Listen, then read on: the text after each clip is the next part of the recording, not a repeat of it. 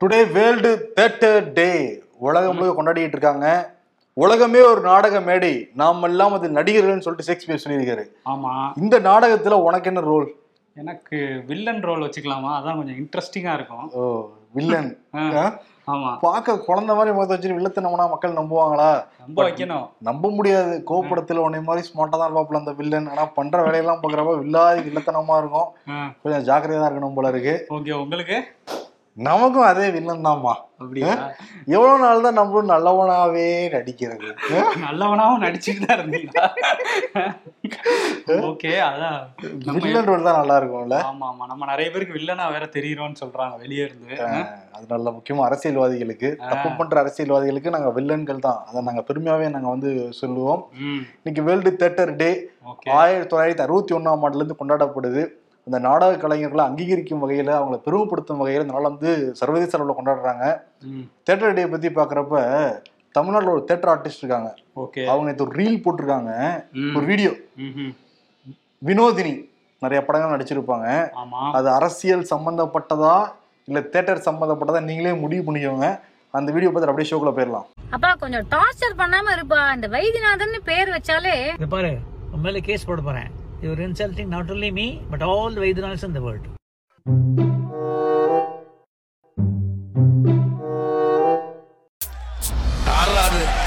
okay ஷோக்குள்ள போயிடலாம். Welcome to the imperfect show mister villain சொல்லுங்க boss சட்டமன்ற செய்தியிலிருந்து நாடாளுமன்ற செய்திக்கு போலாமா? இல்ல நாடாளுமன்றத்துல சட்டமன்றம் வரலாமா? எம்பி ஆயிட்டு எம்எல்ஏ ஆகலாமா? இல்ல எம்எல்ஏ ஆயிட்டு எம்பி ஆகலாங்கிற மாதிரி கேக்குறீங்க. ஆனா வந்து நம்ம ஊர்ல இருந்து டெல்லிக்கு போலாம் பாஸ் பாஸா ஆ? ஆமா பாஸ் நீங்க சீனியர் பாஸ் கொஞ்சம் ஜாக்கிரதையா இருக்குன்னு நினைக்கிறேன் உங்ககிட்ட. சரி ஓகே. இன்னைக்கு தமிழ்நாடு சட்டமன்றத்துல காங்கிரஸ் எம்எல்ஏக்கள் சட்டமன்றத்துக்கு போறதுக்கு முன்னாடி கருப்பு உடையில தான் வந்திருந்தாங்க. வந்துட்டு பிஜேபிக்கு எதிராக முக்கியமா மோடிக்கு எதிராக அமித்ஷாக்கு எதிராக கோஷம்லாம் எழுப்பிட்டு தான் சட்டமன்றத்துக்குள்ள வந்து கிளம்புனாங்க. தமிழ்நாடு சட்டமன்றத்திலே இன்னைக்கு ராகுலை பத்தி பேசலாம். கேள்வி நேரத்துல கூட நீங்க பேசலாம் அப்படிங்கிற மாதிரி முன்னுரிமையெல்லாம் வந்து கொடுக்கப்பட்டிருந்தது. காங்கிரஸ் எம்எல்ஏக்கள் இன்னைக்கு தமிழ்நாடு சட்டமன்றத்துல உள்ளிருப்பு போராட்டம் பண்றதா இருக்காங்களாம். ஆமா நைட்டு அங்கேயே இருக்க போறோம் உள்ளிருப்பு போராட்டம்னு அறிவிச்சிருக்காங்க. கர்நாடகால எதிர்க்கட்சியா இருந்துட்டே உள்ளிருப்பு போராட்டம்லாம் பண்ணாங்க.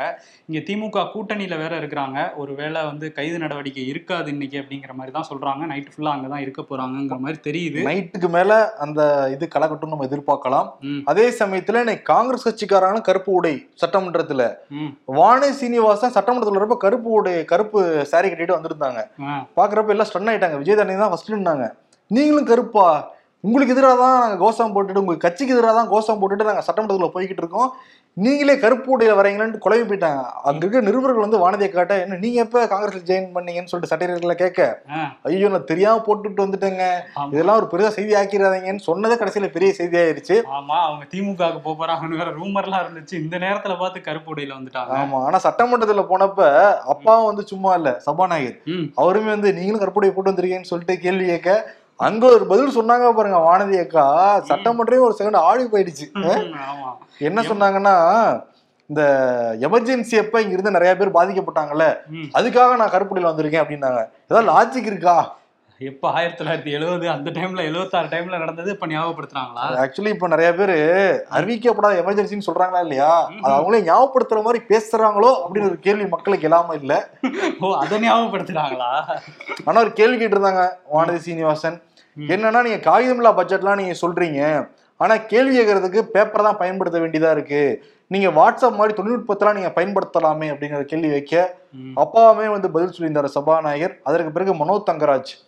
அமைச்சர். அமைச்சர் வந்து பதில் சொல்லியிருந்தாரு. அதுக்கான திட்டங்கள்லாம் நம்ம கிட்ட இருக்கு. இப்போலே நம்ம எல்லாம் வந்து லேப்டாப் அந்த மடிக்கடி தான் நாங்கள் கொடுத்துருக்கோம். பல பேருக்கு அதை பயன்படுத்தவே தெரியல. இருந்தால் கூட நாங்கள் கோச்சிங்லாம் கொடுக்குறோம். அந்த மாதிரி திட்டங்கள்லாம் இருக்கு அப்படின்னு சொல்லிட்டு வந்து உட்கார்ந்திருந்தாரு. அதற்கு பிறகு மிக முக்கியமான ஒரு விஷயம் முதல்வர் வந்து இந்த உரிமை தொகை யார் யாருக்கு ஆயிரம் ரூபாய் நீங்க பட்ஜெட்ல அறிவிச்சீங்க. அது யார் யாருக்குங்கிற கேள்வி எழுப்பப்பட்டது. அதற்கு முதல்வர் மு க ஸ்டாலினே வந்து பதில் சொல்லியிருந்தாரு. கடையில வேலை செய்யறவங்க சாலையோர வியாபாரிகள் மீன் தொழில் வந்து செய்யற பெண்கள் இவங்க எல்லாருக்குமே உரிமை தொகை கொடுக்கப்படும்னு சொன்னாங்க. கட்டிட தொழில் செய்யறவங்க ஒரு கோடி பேர் வரையும் இதுல பயனடைவாங்க அப்படின்னு சொல்லியிருக்காரு. இந்த நூற்றாண்டோட மகத்தான திட்டம் அப்படின்லாம் பேசியிருந்தாரு. நம்ம வங்கி கணக்கிலேயே இது வந்து செலுத்தப்படும் சொல்லியிருக்காரு. ஆக்சுவலி நிச்சயம் அது வர இருக்க வேண்டியது. ஆமா. யார்ட்டையாவது ஒருத்தர் கை மாறினாலே என்னப்பா உங்களுக்கு ஆயிரம் ரூபாய் கிடைக்குதுல ஏதாவது கட்டிங் போட வேண்டியதானு சொல்லிட்டு சில பேர் அங்க வாய்ப்பு இருக்கு. ஆமாமா. அதெல்லாம் தடுக்கும் வகையில நேரடியா வங்கி கணக்குல செலுத்துறதுங்கிறது நல்ல விஷயம் தான். கவன ஈர்ப்பு தீர்மானம் கொண்டு வந்திருந்தாரு எடப்பாடி பழனிசாமி அந்த டிஎன்பிஎஸ்சி முடிவுகள் வந்து வெளியாயிருந்தது குரூப் ஃபோர் முடிவுகள் வெளியாயிருந்தது. அதுல வந்து ஒரே இன்ஸ்டியூட்ல படிச்ச ஒரு அறுநூறு மாணவர்கள் ஜெயிச்சிருக்காங்க. ரெண்டாயிரம் பேர் இருந்தாங்க அப்புறம் எழுநூறு பேர் இருந்தாங்க. இப்ப அறுநூறு பேர் வந்து அஹ் இதுல வந்து முறைகேடு இருக்கு விசாரிக்கணும்னு சொன்னோடனே முதல்வர் இருந்துச்சு பதில் சொன்னாரு. முறைகேடு இருக்குன்னா நீங்க ஆதாரத்தை எடுத்துட்டு வந்து நீங்க பேசணும். பொத்தமுதவா சொல்லக்கூடாது மாதிரி முதல்வர் ஸ்டாலின் சொல்லியிருந்தாரு. அதற்கு பிறகு மனிதவள மேம்பாட்டுத்துறை அமைச்சர் பிடிஆர் பழனிவேல் தியாகராஜன் பதில் சொன்னாரு. இதுக்கு முன்பு அந்த நிறுவனத்துல படிச்ச மாணவர் எவ்வளவு பேர் தேர்ச்சி பெற்றிருக்காங்க இப்போ எவ்வளவு பேர் தேர்ச்சி பெற்றிருக்காங்க இதை பத்தி நாங்க ஆய்வு வந்து செய்ய போறோம். விசாரிக்கவும் நாங்க உத்தரவிட்டிருக்கோம். டிஎன்பிசி அதிகாரிகிட்ட நாங்க விளக்கம் கேட்டிருக்கோம் அப்படிங்கிற மாதிரி வந்து பதில் சொன்னாரு. அந்த டிஎன்பிஎஸ்சி விவகாரம் வந்து தமிழ்நாட்டுல சூடு பிடிச்சதான் இருக்கு. ம். ஏன்னா அந்த டிஎன்பிசி குரூப் ஃபோர்ல வந்து ஆறு வகையான அந்த பணியிடங்களுக்கு வந்து தேர்வு நடந்தது. கடந்த வருடம் ஜூலை மாதம் வந்து நடந்தது. தட்டச்சர் அப்புறம் வந்து கிராம நிர்வாக அலுவலர் அப்புறம் இளநிலை உதவியாளர் உள்ளிட்ட அந்த ஆறு எக்ஸாமுக்கு பதினெட்டு லட்சத்தி முப்பத்தாறாயிரம் பேர் எழுதியிருந்தாங்க. எவ்வளவு போஸ்டிங்க்குன்னா பத்தாயிரத்தி சொச்சம் போஸ்டிங் தான். இப்பதான் மூணாயிரமே எக்ஸ்டெண்ட் பண்ணிருக்காங்க. ஆமா முன்னாடி ஏழாயிரத்தி முந்நூறு கிட்ட இருந்ததை இப்ப பத்தாயிரத்தி நூத்தி பதினேழு ஆக்கியிருக்காங்க. பத்தாயிரம் பேர் இது வந்து வரலாறு காணாத வகையில் எழுதிருக்காங்க டிஎன்பிசி அவ்வளவு பேருக்கு வேலை இல்லைங்கிறது தெள்ள தெளிவா வந்து தெரியுது. இளைஞர்கள் வந்து நம்ம கிட்ட தொடர்ந்து அப்படி கேட்டுட்டு இருந்தாங்க. டிஎன்பிசி ரிசல்ட் எப்போ வரும் எப்போ வரும்ன்ட்டு. இப்போ இந்த டிஎன்பிசி ரிசல்ட்ல தான் காரைக்குடியை சேர்ந்த நிறுவனத்துல. படிச்ச அகாடமியில படிச்ச அந்த மாணவர் அறுநூறு பேர் ஜெயிச்சிருக்கிறதா வந்த உடனே இதுதான் இப்போ சர்ச்சையாயிருக்கு. இப்ப டிஎன்பிசி தரப்புல இருந்து என்ன சொல்றாங்கன்னா இல்ல இல்ல நாங்க ரொம்ப ரொம்ப கவனமா தான் இதெல்லாம் நாங்க நடத்தணும். அதே சமயத்துல வந்து முறைகேடுகள் நடக்க வாய்ப்பே கிடையாது. இவ்வளவு காலதாமதம் ஏற் ஏன் ஏற்பட்டுச்சுன்னா நாங்க சரியான மாணவர்களை கண்டறியறதுக்காக முக்கியமா தரவரிசையெல்லாம் போடணும்ல. அது எங்கேயுமே மிஸ்டேக் வந்துடக்கூடாதுங்கிறது தான் நாங்க இப்படி நாங்க போட்டோம் அப்படின்றாங்க ஆனா மாணவர் தரப்புல இருந்து என்ன சொல்றாங்கன்னா அது எப்படி ஒரே இன்ஸ்டியூட்ல இருந்து இவ்வளவு பேர் வந்து ஜெயிச்சு வருவாங்க? ஏன்னா ரெண்டாயிரத்தி பத்தொன்பதுல ராமேஸ்வரத்துல இதே மாதிரி இன்சிடென்ட் நடந்தது. ஆமா. அந்த ராமநாதபுரம் கீழக்கரை அந்த பகுதியெல்லாம் நடந்தது. நடந்தது. அதை வச்சு மாணவர்கள் கேள்வி எழுப்புறாங்க இன்னொரு விஷயம் என்னன்னா நிறைய பேர்களுக்கு வந்து முடிவே வரலையா? ஆக்சுவலி அதுல என்னன்னா. தமிழ் பாஸ் பண்ணாதான் அடுத்து ஜென்ரல் நாலேஜ் அவங்க வந்து இது பண்ணுவாங்க. Okay okay. அதை வந்து திருத்துவாங்க. தமிழ் எக்ஸாம்லயே கிட்டத்தட்ட அஞ்சு லட்சம் பேர் வந்து ஃபெயில் இருக்காங்களாம் அது ஒரு பக்கம். இன்னொரு பக்கம் என்ன தட்டச்சு இருக்காங்கல்ல. அதுல அதிகமா மதிப்பெண் வாங்கினாங்கன்னா தரவரிசையில பின்னாடி போயிட்டாங்களாம். குறைவான மதிப்பெண் வாங்கினவங்க தரவரிசையில முன்னாடி வந்துட்டாங்களாம். அது ஒரு சர்ச்சை. அதுக்கும் டிஎன்பிசி எல்லாம் கொடுத்துருவாங்க. இப்போ டிஎன்பிசி தரப்புல என்ன சொல்லிடுறாங்கன்னா grievance dot TNPSC at TN dot gov dot in. உங்களுக்கு ஏதாவது முறைகேடு நடந்திருக்கு நீங்க தெரிஞ்சதுன்னா நீங்க தாராளமா அந்த மெயில் முகரிக்கு வந்து நீங்க உங்களோட இதை அனுப்பி விடலாம் அப்படின்னு சொல்றாங்க. பட் அந்த சம்பந்தப்பட்ட நிறுவனம் இருக்காங்கல்ல காரைக்குடி நிறுவனம். அவங்க என்ன சொல்றாங்கன்னா காரைக்குடியில நாங்க வந்து சிறப்பா நாங்க செயல்பட்டுட்டு இருக்கோம். பத்தாண்டுகளுக்கு மேல நாங்க சிறப்பா நடத்திக்கிட்டு இருக்கோம். இங்க வந்து மாணவர்கள் வந்து டிவியேஷன் ஆகிறதுக்கு வாய்ப்பு ரொம்ப கம்மி. இதே மாதிரி மாடல் டெஸ்ட் நாங்க ஐம்பது அறுபது டெஸ்ட்லாம் நாங்க நடத்திருக்கோம். அதனால அவங்க ஈஸியா கிளியர் பண்றாங்க அப்படின்னு அவங்க தரப்புல சொல்றாங்க. ம். பட் வந்து விசாரணை முடிவுல தான் உண்மை என்னங்கிறது தெள்ள தெளிவா தெரிய வரும். ஆமா பாப்போம். பொறுத்திருந்து பாப்போம். நாடாளுமன்றம் மக்களவை மாநிலங்களவை. தொடங்கிய ஒரு நிமிஷத்துக்குள்ளாரையே ரெண்டு அவையும் முடங்கிருச்சுப்பா ஒரு நிமிஷம் விட்டு வச்சிருந்தாங்களேங்கிற மாதிரி தான் இருக்கு. ஏன்னா தொடர்ச்சியா முடங்கிட்டே தானே இருக்கு ஆரம்பிச்சதுல இருந்து நம்ம கன்ஃபியூஸ் ஆகுது. நம்ம நேத்து படிச்ச நியூஸ் தான் இன்னைக்கும் படிக்கிறோமா அப்படின்ட்டு நாடாளுமன்ற செய்திகளே ஒரு மாதிரி குழப்பமாவே இருக்கு நமக்கு. பழைய நியூஸ் மாதிரியே இருக்கு. ஆனா டெய்லி அதான் நடந்துட்டு இருக்கு. நடந்துட்டு இருக்கு இதுக்கு முன்னாடி என்ன நடந்ததுன்னா அதானி பத்தி நாங்க பேசி அவங்க காங்கிரஸ்காரங்க சொல்லிட்டு இருந்தாங்க. இப்போ வந்து ஏன் வந்து ராகுல் காந்திய தகுதி நீக்கம் பண்ணிட்டுங்கிற கேள்விதான் ரொம்ப அதிகமா இருக்கு ம். இன்னைக்கு நாடாளுமன்றத்திலையும் திமுக நாடாளுமன்ற உறுப்பினர்கள் காங்கிரஸ் நாடாளுமன்ற உறுப்பினர்கள் எல்லாருமே அங்கேயும் வந்து கருப்பு சட்டை அணிஞ்சுதான் வந்து நாடாளுமன்றத்துக்குள்ள வந்து போனாங்க. குறிப்பா திரிணாமுல் காங்கிரஸ் அவங்களும் வந்து கருப்பு சட்டை அணிஞ்சிட்டு வந்திருந்தாங்க கருப்பு உடையில வந்திருந்தாங்க. புதுச்சேரியிலயும் இதே மாதிரி திமுகவும் காங்கிரஸும் வந்து அந்த சட்டமன்றத்துக்கு கருப்பு உடை தான் அணிஞ்சிட்டு போயிருக்காங்க. முதல்ல காங்கிரஸ் கட்சிக்காரங்க கருப்புடை அணியத்தோட எதுவும் பெருசா பண்ண மாதிரி தெரியலன்னு தான் காங்கிரஸ் கட்சியோட தொண்டர்கள் வந்து சொல்றாங்க. நேத்து ஒரு போராட்டம் பண்ணாங்கல்ல சத்தியாகிரகான்னு சொல்லிட்டு டெல்லியில. ஆமா. அததான் சொல்லிட்டு இருக்காங்க. பிரியங்கா காந்தி வந்து அதுல பயங்கரமா பேசியிருந்தாங்க நிறைய விஷயங்கள். உங்க அமைச்சர்கள் வந்து எங்க அப்பா அம்மாவெல்லாம் வந்து அவமானப்படுத்தினாங்க. உங்க முதலமைச்சர்ல ஒருத்தர் வந்து ராகுல் காந்தியோட அப்பா யாருன்னே தெரியாதுங்கிற அளவுக்குலாம் பேசியிருந்தாரு. அவர் மேலெல்லாம் நடவடிக்கை பாயல. ஆனா வந்து இந்த விவகாரத்துல இவ்வளவு பெரிய நடவடிக்கை நடந்திருக்குங்கிற மாதிரி சொல்லிட்டு இருக்காங்க ஆமா. இந்த நாட்டினுடைய ஜனநாயகத்தை காக்கிறதுக்காக எங்க குடும்ப உறுப்பினர்கள் ரத்தம் சிந்திருக்காங்கன்னு சொல்லிட்டு பிரியா காந்தி ரொம்ப எமோஷனலா வந்து பேசியிருந்தாங்க. பட் ஆனா அவங்க கேட்கற கேள்வி ராஜிகா இருக்கா இல்லையா? மக்களை தான் பாக்குறாங்க. ஏன்னா தேர்தல் அப்பதான் பேசியிருக்காரு ராகுல் காந்தி கர்நாடகால. மோடிங்கிற பேர் வச்சவங்களாம் அப்படிங்கிற மாதிரி இன்னொரு விஷயம் சொல்லியிருக்காரு. இவ பத்தொன்பதுவா தானே அவர் சொன்னாரு. இப்ப யார் வந்து கேஸ் போட்டிருக்கணும். லலித் மோடி இல்ல நீரவ் மோடியில நம்பால் வந்து போட்டிருக்கணும். ஆனா யாரோ ஒருத்தர் குஜராத்ல வந்து போடுவாங்களாம் அது இவ்வளவு நாளா விசாரிக்காம டக்குன்னு வந்து ஒரு பாரத் ஜோடா யாத்திரை வெளிநாட்டுல போய் பேசணும்னே உடனே அவசர அவசரமா விசாரிப்பாங்களாம். டக்குன்னு வந்து ரெண்டு வருஷம் கொடுப்பாங்களாம். ஏன் பத்து நாள் ஒரு மாசம் ஆறு மாசம்லாம் ஒரு வருஷம்லாம் கொடுத்தா இந்த தகுதி நீக்கம் பண்ண முடியாது. பண்ண முடியாது. அதனால யாரோ மண்டபத்துல எழுதி கொடுத்த மாதிரியே இருக்குன்னு காங்கிரஸ் கட்சிக்காரங்க சொல்றாங்க. நீதிமன்ற தீர்ப்புங்கிறது தனி. அது வந்து இப்ப கேள்வி கிடையாது.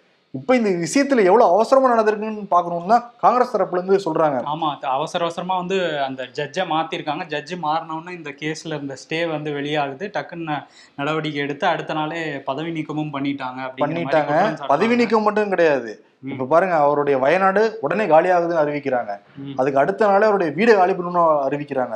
எவ்வளவு அவசரமா எவ்வளவு அதிகமான தண்டனை கொடுக்குன்னு இங்க வந்து பார்க்கணும்னு சொல்லிட்டு தான் காங்கிரஸ் இருந்து சொல்லிட்டு இருக்காங்க. ராணுவ நீதிமன்றத்துல இந்த மாதிரி தண்டனை எல்லாம் கொடுக்க மாட்டாங்க அப்படின்னு சொல்லி காங்கிரஸ்ல இருந்து சொல்றாங்க. பிரசாந்த் கிஷோரும் அவதூறு பேச்சுக்கு வந்து ரெண்டு வருஷம் அதிகம்ங்கிற மாதிரி பேசிட்டு இருக்காரு.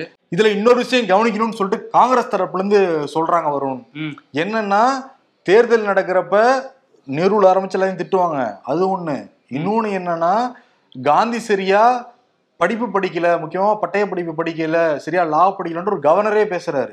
இன்னொரு பக்கம் காந்தியோட உருவமையை வச்சு ஒரு பிஜேபிக்காரங்க சுடுறாங்க. பொம்மையை சுடுறாங்க. அவங்க மேல நடவடிக்கை கிடையாது. பட் இப்படி சொன்னதுனால இப்படி இவ்வளவு தூரம் அதிகபட்ச தண்டனை கொடுக்குறது சரியான்னு சொல்லிட்டு காங்கிரஸ் தரப்புல இருந்து கேட்டுக்கிட்டு இருக்காங்க.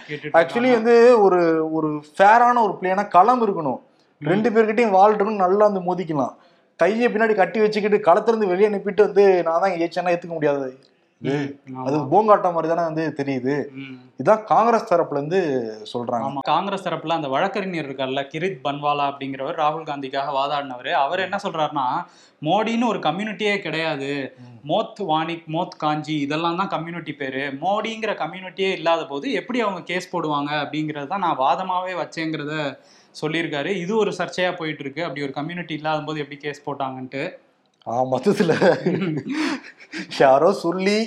தீர்ப்பு கொடுத்த மாதிரி தான் தெரியும்னு சொல்லிட்டு எதிர்கட்சிகள் எல்லாம் சொல்றாங்க இது வந்து சொல்றாங்க. தெளிவுபடுத்த வேண்டியது ஆளுங்கட்சியோட பொறுப்பு தரப்பு ஆமா அவங்க என்ன சொல்றாங்கன்னா ஏங்க நீதிமன்றங்கிறது அதோட இதுல நாங்க தலையிட மாட்டாங்க.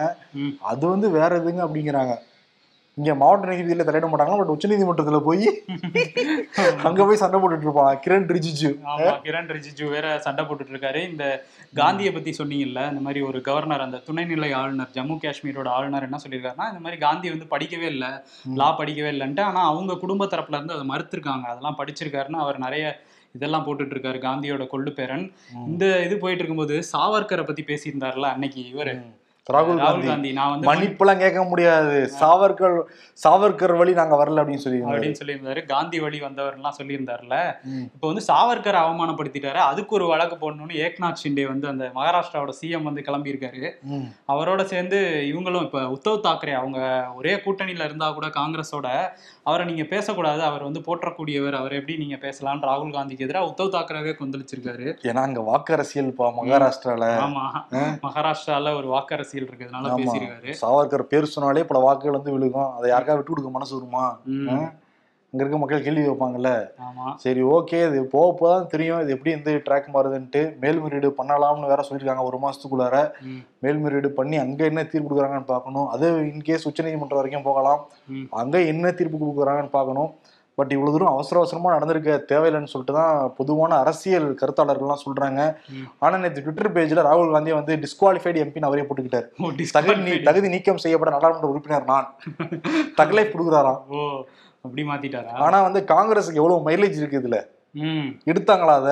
எடுக்கலையே. போராட்டமே யோசிச்சுதான் பண்ணாங்க. நேத்து தான் அங்க டெல்லியில பெரிய அளவுல பண்ணாங்க பண்ணாங்க. அதுவே மண்டே தான் வச்சிருந்தாங்க. பொதுமக்களே கொந்தளிச்சுட்டாங்க ஏன்பா? நீ கட்சி எடுத்திருக்கீங்களா இல்லையா அப்படின்ட்டு. அதுக்கு பிறகுதான் வந்து வேர்டில் விளையாட்டுலாம் விட்டுட்டு ஆ. வேர்டில் விளையாட்டு நீங்க போட்டுக்காரன்னு தெரியல எனக்கு. இல்ல இன்னைக்கு வேற ஏதாவது விளையாடிட்டு இருப்பாரு. அன்னைக்கே ரொம்ப அடிச்சிட்டாங்க அவங்க சொந்த கட்சிக்காரங்களே. அதனால வேற எங்கேயாவது போய் விளையாடிட்டு. வேர்டில் விளையாடுறாங்க நெட்ஃபிளிக்ஸ்ல படம் பாக்குறாங்க இப்படி இருந்தா எங்க டெவலப் ஆகும்? மண்டே நாங்க போறோம் அறிவிக்க போறோங்கிறாங்க. திருநாவுக்கரசர் சொல்லியிருக்காரு. ராகுல் காந்தியே நிக்கிட்டாங்க. இனிமேல் நாங்க நாடாளுமன்றம் போனா என்ன போகாட்டி என்ன எல்லாருமே நாங்க ரிசைன் பண்ணுவோம் அப்படிங்கிறாங்க. ஏற்கனவே ஐம்பது பேர்கிட்ட தான் இருக்காங்க. அதுவும் எல்லாரும் ரிசைன் பண்ணிட்டா காங்கிரஸோட இது ஜீரோ ஆயிருமே. அதான் போராடுறதுக்கு திமுக இவங்கெல்லாம் இருக்காங்க கூட்டணி கட்சிகள். ஜெயிக்க போதாதா? வைக்கிறதுக்கு இருந்தா பரவாயில்ல. எல்லாத்துக்கும் அவங்க வேணா அதான் திமுக கிண்டல் பண்றாங்க காங்கிரஸே. ஏப்பா தொகுதியில பிரச்சாரம் பண்றதுக்கு தான் நாங்க வரணும். போராட்டம் பண்றதுக்கு நாங்க வந்து நல்லா இருக்குது இல்லப்பா அப்படின்னு சொல்லிட்டு தோளமே சுட்டுது இல்லைங்க அது வேற நடந்துட்டு இருக்கு. மாச கடைசி ஞாயிற்றுக்கிழமை வந்து மனதின் குரல் நிகழ்ச்சியில மன் கி பாத்ல வந்து பேசுவாரு பிரதமர் மோடி? இந்த உடல் உறுப்பு தானங்களை பத்தி பேசினாரு. இறந்து போயிட்டாங்கன்னா அவங்களோட உடல் உறுப்புகளை கொடுக்க முன்வாருங்கள்லாம் சொல்லியிருந்தாரு. முக்கியமான ஒரு விஷயம் தமிழ் பத்தி ஒரு டச் இருக்கும்ல. வாரணாசியில வந்து காசி தமிழ் சங்கம் நடத்தினாங்களே. இப்போ குஜராத்ல சௌராஷ்டிரா தமிழ் சங்கம் நடத்த போறாங்களாம் ஏப்ரல். மாசத்துல இருந்து அது வந்து ஒரு ஆயிரங்காலத்து தொடர்பு இருக்கு சௌராஷ்டிராவுக்கும் தமிழ்நாட்டு மக்களுக்கும் அது இணைப்பாக இதை வந்து பண்றாங்களாம். இது வந்து நம்ம ரெண்டாயிரத்தி இருபத்தி நாலு ரெண்டாயிரத்தி இருபத்தி ஆறு எலெக்ஷனுக்கு விதை போடுறாங்க மங்கி பாத்லயே போடுறாரு பிரதமர் மோடி பாத்தியா? ஆமா, கி பாத்லே போடுறாரு. இந்த குஜராத்தை பத்தி பேசும்போது அந்த பில்கிஸ் பானு வழக்கு இருக்குல்ல ரெண்டாயிரத்தி ரெண்டுல.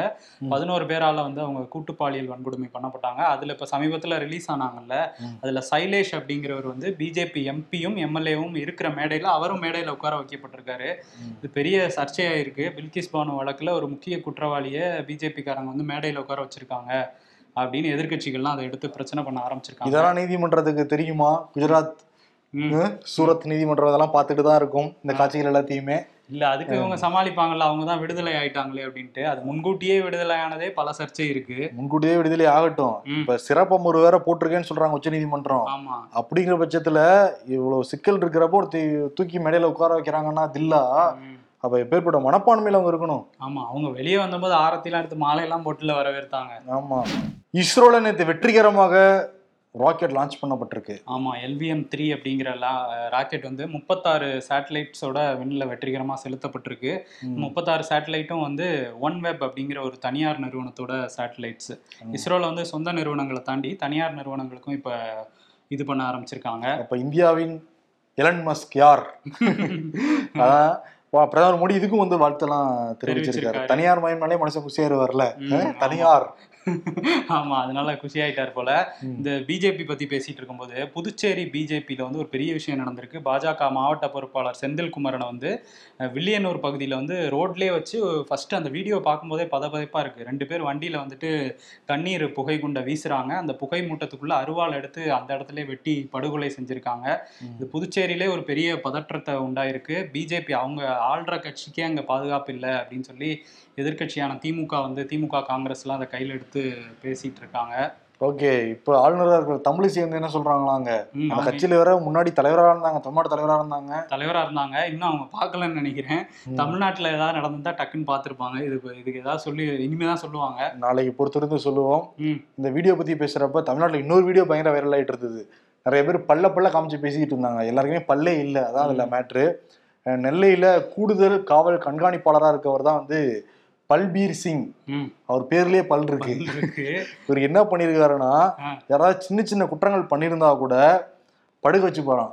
படுக்க வச்சுட்டு ஒரு கையை வந்து இன்ஸ்பெக்டர் இன்னொரு கையை வந்து சப் இன்ஸ்பெக்டரையும் பிடிக்க வச்சுக்கிட்டு ஆஃப் டிரையர்ல கையில கிளவுஸ் எல்லாம் போட்டுட்டு வாய்க்குள்ளார ஜல்லிக்கல் இருக்குல்ல அதெல்லாம் போட்டு வரான் ஹாஃப் டிரையர் போட்டு போறாமா அந்த இது பண்றப்ப ஜல்லிக்கல்ல போட்டுட்டு அப்படியே பல்ல புடிங்கி எடுப்பாராம் அவர். நார்மலாவே டென்டிஸ்ட் யாராவது போனாங்கன்னா பல்லில் இருந்து பல நரம்புகள் தொடர்பு இருக்கிறனால ரொம்ப பார்த்து பார்த்தா பண்ணுவாங்க. இவர் வந்து. இஷ்டத்துக்கு புடுங்கிறதுனால அது மனித உரிமை மீறலா வந்து பார்க்கப்பட்டிருக்கு. நிறைய பேர் புகார் கொடுத்துட்டே இருந்திருக்காங்க. நேற்று வந்து ஒருத்தர் வழக்கறிஞர் ப்ரெஸ் மீட் வைக்க அந்த விவகாரம் வெளியே வர விசாரிக்க இப்போ அவர் காத்திருப்போர் பட்டியலில் மாத்திட்டாங்க. அவருக்கு இப்ப பல்ல பிடிங்கிட்டாங்க. ஆனா இது ஒரு மனிதத்தன்மையற்ற செயல் மாதிரி இருக்கு. நிறைய சில காவல்துறை அதிகாரிகளால ஒட்டுமொத்த காவல்துறைக்கும் இந்த மாதிரி ஒரு கெடுதல் வந்துட்டு. இருக்கு. ஆனா அவர் பாக்குறப்ப ம். பார்க்க அப்பாவி போல் இருக்கும். இவர்தான் பல அப்படி- பல்லை பிடிங்கிற நபர் அப்படிங்கிற மாதிரியே இருக்கு. இருக்கு. ஆனா என்ன இது? சாமானியர்கள்ட்ட மட்டும் இந்த வீரத்தை காட்ட வேண்டியது. ஆமா. சாமானியத்திட்ட இப்படி காட்டுவாங்க. பட் அதிகார வர்க்கத்துக்கிட்ட அப்படியே குனிஞ்சிருவாங்க. சில பேரு. சில பேர் சொல்றோம். அதான் பல்ல காட்டுவாங்க. இவங்க சாமானியர்கள்னா பல்ல புடுங்குறாங்க. அதேதான். சென்னை மாநகராட்சியோட பட்ஜெட் இன்னைக்கு தாக்கல் செய்யப்பட்டிருக்கு.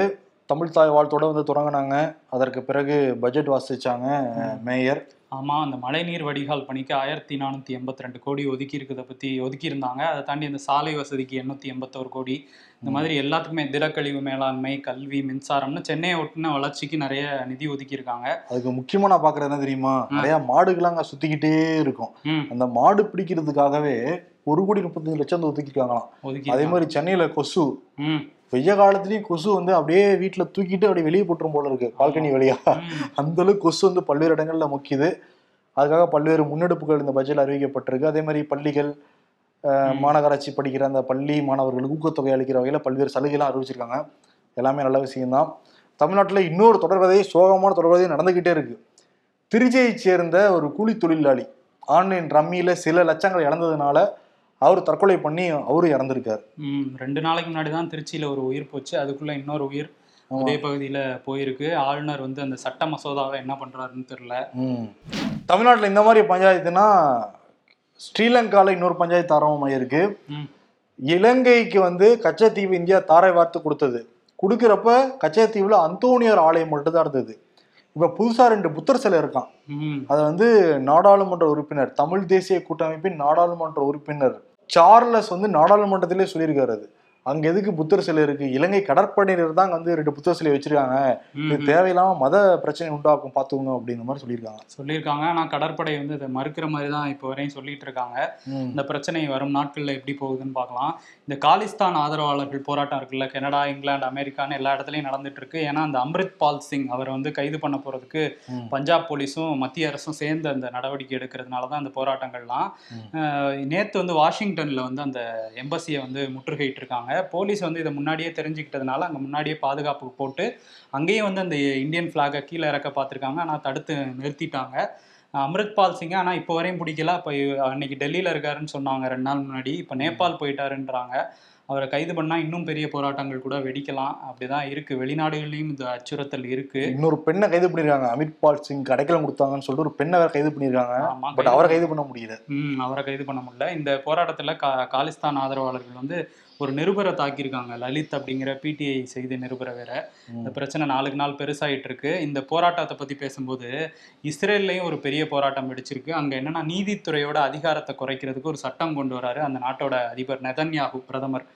அவர் என்ன சொல்லியிருக்காரு? இந்த மாதிரி சுப்ரீம் கோர்ட்டோட பலம் வந்து அரசோட அதிகமா இருக்கு. அதை கம்மி பண்ணணும். சமப்படுத்துறதுக்கு தான் இதை கொண்டு வரணும் அவர் சொல்லியிருக்காரு. ஆனா மக்கள் வந்து இந்த ஜனநாயகத்தை நசுக்கிற வேலை அப்படின்னு சொல்லி ஒரு பத்து லட்சம் மக்கள் அவங்களுக்கு எதிராக அவருக்கு எதிராக போராட்டத்தில் குதிச்சாங்க. நெதன்யாவுக்கு எதிராக அவர் என்ன பண்ணிட்டாரு? அவர் ராணுவத்தில் இருக்கிற சில பேரும். அவருக்கு எதிராக திரும்பவும் இன்னும் அவர் கடுப்பாகி சீக்கிரம் கொண்டு வரதுக்கான வேலைகள்லாம் பார்த்தாரு. ம். இதுக்கிடையில பாதுகாப்புத்துறை அமைச்சரே என்ன சொல்லிட்டாருன்னா இதையே நானே ஆதரிக்கல. இது வந்து ஜனநாயகத்துக்கு எதிரானதுன்னு சொன்னோன்னா அவரை வந்து வேலையை விட்டு தூக்குனாரு. பரவாயில்லையப்பா அங்க டெமோக்ரஸி இருக்கேப்பா இஸ்ரேல்ல. வேலையை விட்டு தூக்கிட்டாரு.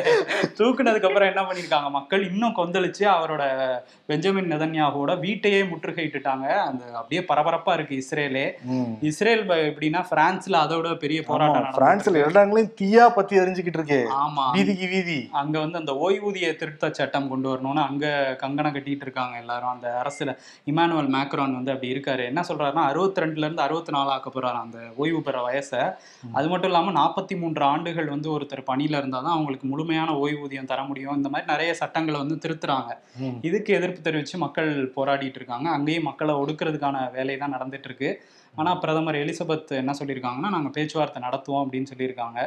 அதே உலகம் முழுக்க அந்த போராட்ட சூழல் தான் இருக்கு எல்லா நாடுகள்லயும். ஆனா, எல்லா இடங்கள்லயும் இருக்கு. சரி okay.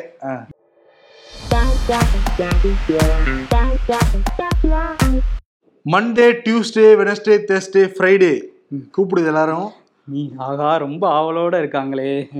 சார் தேர்வு என்னோட எதிர்காலத்துக்கு பயனுள்ளதா இருந்துச்சு சார். எப்படிடா?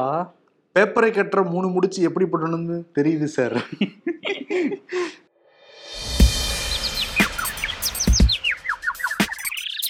ஓ இந்த வீக்கெண்டும் கார்த்திக் சிதம்பரமா அப்படிங்கிற அப்படி வச்சு செஞ்சாங்க அவரை சோசியல் மீடியால ராகுல் பேசிக்கொண்டே இருந்ததால் தான் பாஜக வளர்ந்து கொண்டே இருக்கும் அண்ணாமலை. அப்புறம் எதுக்கு மக்களவையில பேச விடாம அவரை தகுதி நீக்கம் செஞ்சீங்களாம் அப்படின்னு கேக்குறாங்க. சபாநாயகர்கிட்ட போய் சொல்லிட்டாரு. என்னை தயவு செஞ்சு பேச விடுங்க. நான் சில விஷயங்கள் பேசி ஆகணும்ட்டு கடைசி வரைக்கும் பேசவே விடாம நாடாளுமன்றத்துக்கு வரவே விடாம பண்ணிட்டாங்க. அப்படின்னு காங்கிரஸ் தரப்புல இருந்து சொல்றாங்க. இதோ வந்துட்டேன் யாருக்கு கொடுக்கலாம்? ஒரு பக்கம் காங்கிரஸ் வந்து அந்த கொந்தளிப்பா போராட்ட மோட்ல இருக்காங்கல்ல ம். அவங்களுக்கு கொடுக்கலாமா? இல்ல எதிர்த்தரப்புல அவங்க பிஜேபி மோடி வந்து நேத்து ஆத்தாத்துன்னு ஆத்திருக்காரு மன் கி பாத்லலாம் பயங்கர ஹாப்பியா இருக்காரு மனுஷன். ஏன்னா மன் கி பாத்ல நம்ம நினைச்சதெல்லாம் தாராளமா பேசலாம். அதே மாதிரி நீதிமன்றமும் கடுமையான வந்து தண்டனை எல்லாம் கொடுக்கலாம். ஏன்னா நாட்டுல ஜனநாயகம் இருக்கு இல்ல. அதனால நாட்டுல இதெல்லாம் நடக்கிறத பாக்குறப்ப நாடாளுமன்றம் நடக்கவே இல்லை. அவருடைய நண்பரை பத்தி நாடாளுமன்றத்தில் யாரும் கேள்வி கேட்க முடியாது இனிமேல். ஒரு. நிமிஷத்துலயே முடக்கிடுறாங்க. ஆமா முடக்கிடுறாங்க. இவங்களே முடக்கிடுறாங்க. ஆமா பிஜேபி முடக்கிறாங்க. அதனால பிரதமர் மோடி தான் பயங்கர ஹாப்பியா இருப்பாருன்னு நினைக்கிறேன். அதனால? மகிழ்ச்சினே கொடுத்துடலாம் அவருக்கு. மகிழ்ச்சின்னு நேரடியாவே கொடுத்துடலாமா? மகிழ்ச்சி. ஓகே மகிழ்ச்சி. ஸ்டார் சூப்பர் ஸ்டார் சொல்லுவார்ல ஆமா. கபாலில மகிழ்ச்சி அப்படிங்கிற மாதிரி ஓ இவருக்கும் அந்த சூப்பர் ஸ்டார் மாதிரியா? கொடுத்து விட்டுறலாம். ஓகே. நன்றி வணக்கம்.